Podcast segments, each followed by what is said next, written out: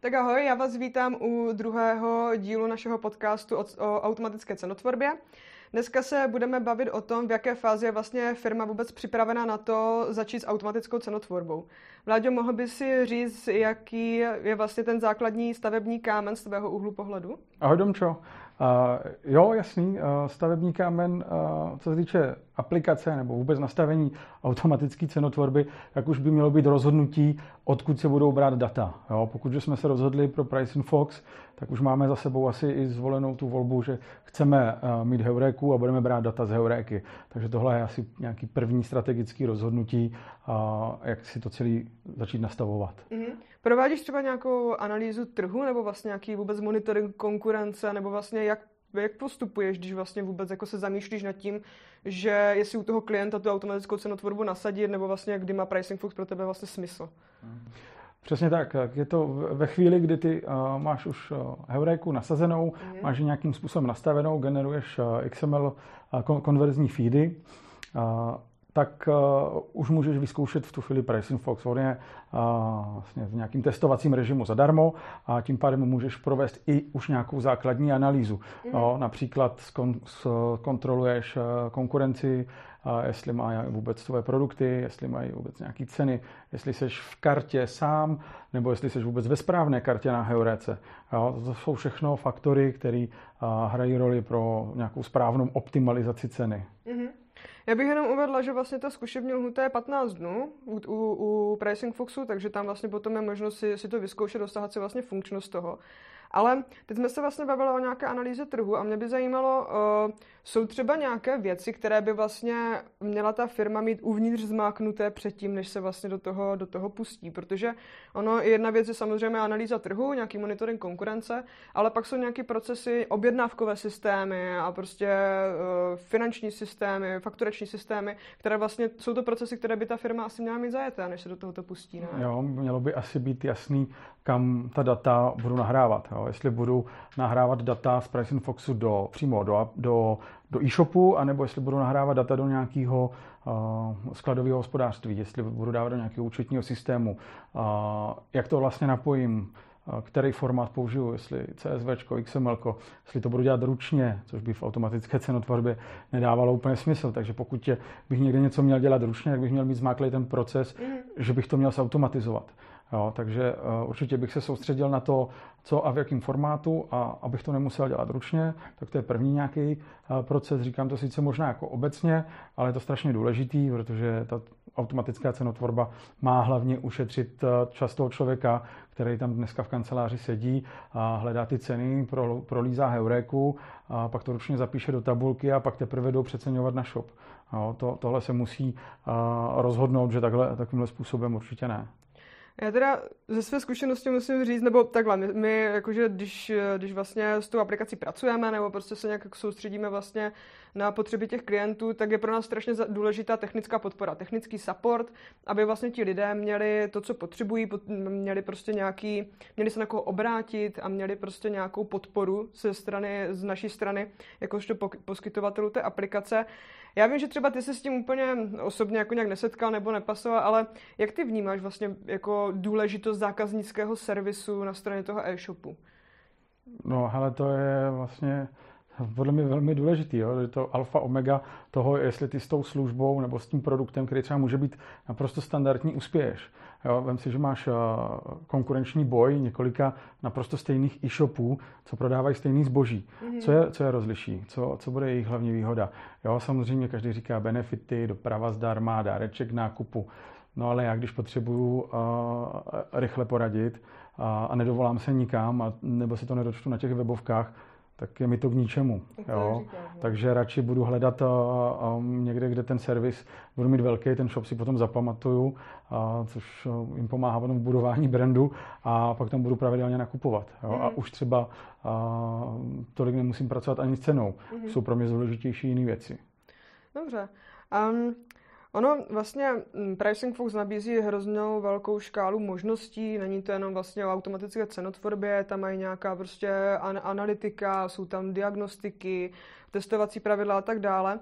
Ale mě by jakože zajímalo, když třeba ty s tím začínáš a je to vlastně mm, pro některé uživatele ten nástroj může být strašně složitý. Může to být prostě hrozně, hrozně obsáhlá bublina, kde prostě je hrozně moc informací, hrozně moc možností a tak dále. Ale co by vlastně měl být jako ten základní kámen, co vlastně vždycky třeba toho klienta přesvědčí o tom, že vlastně do té aplikace jako má smysl jít. Jasně, automat, jasně, ušetří to, ušetří to čas, já úplně vím přesně, kam, míří, eh, kam, kam by zmířil. Nicméně, kromě toho, že to ušetří čas, je to, mělo by to mít asi určitě nějakou přidanou hodnotu, a jako já to vnímám, já to vnímám strašně subjektivně v úvozovkách, protože vlastně Pricing Fox spravujeme, že jo? Ale jak to vnímáš ty, jakož to prostě Já to show? vnímám hlavně tak, že by to mělo být stabilní, že by to mělo fungovat vždycky, za každých okolností. Tak to ne vždycky jde úplně zajistit, co si budeme, že jo? To bych od toho jako očekával úplně nejvíc, já bych byl upřímný s tou odpovědí ti takhle chtěl podat, ale uh, právě ty věci jako eh, na vrch, jo? Ty, ty jsou samozřejmě super a jsou super pro někoho, kdo je hračička, kdo je freelancer nebo kdo je agentura, potřebuje do, dolovat nějaký další data a dává je třeba i dál do analýz nebo dál rozhoduje, jak ta strategie bude fungovat. Jo? Ten Pricing Fox je dobrý v tom, že a, a, třeba umíš analyzovat tu konkurenci nebo ty vytáhneš a, nějaký další data o produktu, mm. který můžeš posunout dál do dalšího oddělení a třeba můžeš poslat do obchodu a, a oni se na základě toho můžou rozhodnout, eh, co kde eh, dál se bude obchodovat, eh, jaký sklady se budou držet, mm-hmm. čeho víc koupit, čeho méně koupit, na co se připravit. A to stejně tak můžeš poslat do marketingu, a do reklamy. Takže ta přidaná hodnota v tom je určitě dobrá. Já bych byl radši, kdyby věc, která má dělat jednu věc, dělala vždycky tu jednu věc a pořádně a nezasekávala se. A to si myslím, že se, že se daří. Um, to doufám. jo, tak já jsem zatím problém s tím neměl. Vždycky uh, nic, co by potom třeba nevyřešilo přegenerování v Mergádu nebo tak. Jo. Všechno jsou to drobnosti, ale většinou to stojí na tom, že máš nějaký špatný data. Každopádně, uh, co by to ještě daleko mohlo umět, je to, že by se to samo nastavilo, ale to už jsme asi v trošku v jiném segmentu. Tak ono, co se týče toho nastavení, tak je tam průvodce prvním nastavením, který to aspoň, aspoň trošičku jako ulehčuje tím, že toho uživatele vlastně tím provede. Nicméně, když jsme teda u toho nastavení, to jsi mi pěkně nahrál, na co uh, nezapomenu, když to nastavuješ. Protože jasně, Pricing Fox, když se budeme bavit konkrétně o Pricing Foxu, tak tam je potřeba konverzní uh, feed nebo měření konverzí vlastně z heuréky. Je potřeba si tam nastavit vstupní, výstupní element a tak dále. Ale těch možností je tam více a co vlastně je pro tebe ten bod, u kterého si vždycky řekneš, ty na to nesmím zapomenout, aby prostě, aby se mi to prostě nerozkoplo, protože jinak by to bylo high. Jo, tak když dělám základní nastavení, tak aby se nerozkoplo, tak to asi nic takového zásadního v tom není. Jo. Není v tom nějaký velký oříšek, ale na co zapomínám a co si snažím držet, abych nestrácel čas, a, tak je spustit třeba první pravidlo. Jo, mm-hmm. a, takže ty si Ale to se bavíme o Mergádu. Uh, první, první, pr- první pravidlo testovací v Pricing takhle, Foxu, myslím. Ano, aha, protože jo, vlastně je to sice mm-hmm. poslední fajfka v checklistu vlevo na tom, na tom úvodní stránce, ale, ale hlavně jako důležitá, protože uh, může to trvat až 24 hodin, že jo, celý to zpracování těch dat. Mm. A no, jako štve mě trošku, když eh, přijdu po těch 24 hodinách, chci na tom začít pracovat, říkám si, je, tak já to tady nespustil. Jo, mhm. no, tak eh, to mě trošku vždycky naštve, takže na tohle asi dávám pozor, abych to, abych to zapínal s tím. A byť tam třeba nejsou relevantní data, to nevadí, mm. protože to nemám ještě nikde napojený do toho shopu. Dělám to až poté, co vidím, jestli to něco dělá, jestli se přibližu k tomu, a, k tomu výsledku s tou cenou, který jsem chtěl, jo, že kde jsem chtěl slevnit, jestli je to slevněný, nebo jestli jsem blízko, nebo jestli, jestli zohledňuji dopravu, jo, jestli zohledňuji nějaký další, jako třeba limity, mm. jestli mi někam neuhla cena. V tu chvíli já už potom můžu zase komunikovat dál se zákazníkem a, a bavit se s ním o tom, jak to napojíme, mm-hmm. a jestli se u něho něco nezměnilo, jestli nechce strategii e, nějak víc rozpracovat. Jo? Um, takže vlastně takový je postup. Jo, a proto je strašně to první pravidlo důležitý, jako první já jsem, spuštění. Já jsem hrozně ráda, že využíváš to testovací pravidlo, protože vlastně záměr toho, jako, nebo myšlenka toho, proč vlastně vzniklo, tak bylo právě to, aby to uživatelé mohli si nastínit tu cenotvorbu, nebo prostě tak nějak jako si to osahat, mm-hmm. jak, si tam, jak se ta aplikace chová, ale vidí to vlastně jenom v rozhraní a nikde jinde se to nepropisuje, což jako jsem ráda, že, že, to, že to má to uplatnění, které to, které to má mít. A co se týče vlastně toho, ty máš, dobře, prošli jsme si nějaké ty principy, máme, máme to, to nastavení zhruba projité a teďka dostáváme se třeba do bodu, kdy uh, hrozně častý problém, špatná spárovanost na heuréce. Máš třeba nějaký, jakože, uh, věřím tomu, že ty se s tím taky setkáváš, když prostě, no, setkáváš se s tím asi pravidelně, co co tak vím, tak máš třeba něco, co jako fakt uh, je pro tebe jako takový třeba pomocník při tom párování do karéda, nebo vlastně jak, jak u toho postupovat, nebo jak nad tím přemýšlet, nebo vlastně, protože obrátit se na, na podporu heuréky může, může asi každý, ale jsou určitě nějaké jako možnosti jiné. No, tak já s tím párováním mám tak trochu jako takový drill, že jo, původně z agentury, takže to bylo jednu dobu uh, denní chleba. Uh, zaklademe Mergado. a zpátky do Mergada, zpátky párovat. No, tak v první fázi kontrolujeme kategorie. Máme mm-hmm. stejné kategorie, jako jsou na Heurece? Ne, doplnit. Jo? Co názvy? Jsou přesně podle specifikace, obsahují výrobce, je tam varianta v nich, jo? Mm-hmm. nejsou tam zbytečný nějaký na, na, nadbytečný slova, a, nebo dokonce někdy i věty, vykřičníky, nepovolené znaky, všechno musí pryč, jo? musí to být podle heuréky. Měl by tam být vždycky výrobce, nejenom v názvu, ale ve vlastním elementu. Kde jsou povinný parametry, tak doplnit povinný parametry. Jo, moda potřebuje klasicky, potřebuje Jasně. mít barvu a velikost jo, mm-hmm. v parametru, takže to, tohle je nutné si pohlídat.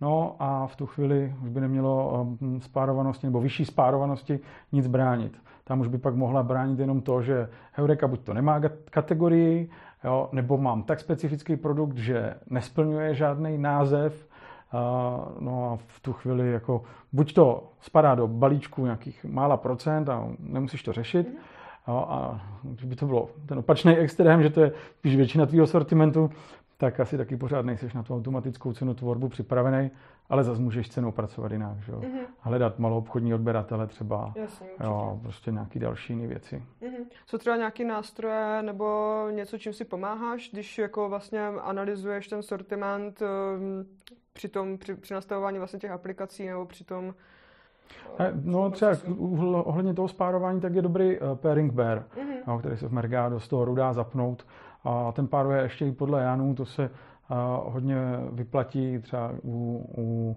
Elektra. Mm-hmm. Jo, tak uh, Elektro, tam je to snadný s těma Janama. A můžou to být dokonce ještě pneumatiky, tam to je taky jako docela snadně. A těch sortimentů asi bude víc, ale některý jdou, jdou víc, jo. třeba hračky, no tak někdy s nima bývá problém.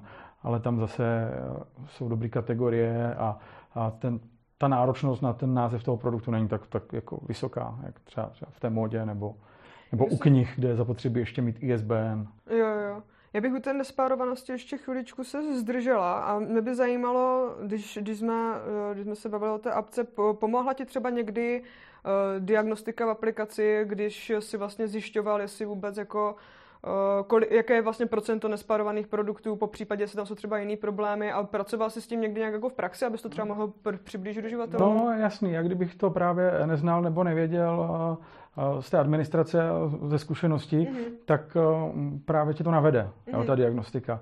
A, a takže já když vím, že už mi tam začne svítit nějaká notifikace v červených, tak vím, která, která je ta důležitější, kterou, kterou se zapnu jako první mm-hmm. a už ani neskoumám, co to vlastně je.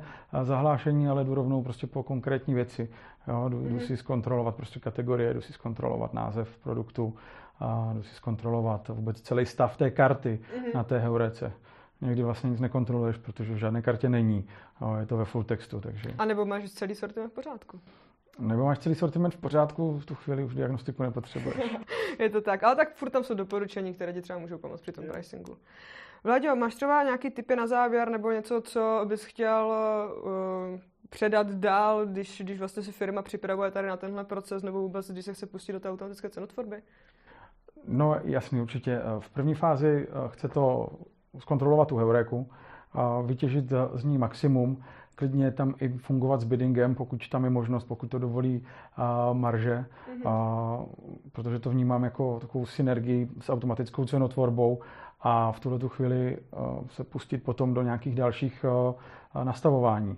Jo. A druhá věc, co se týče toho nastavování, tak určitě nezapomenout na to zkoušet testovat jednotlivé strategie, nenechat to jenom o jedný. Jo. Mm-hmm. Zkoušet to na různý sortiment, zkoušet to v různou, v různou chvíli.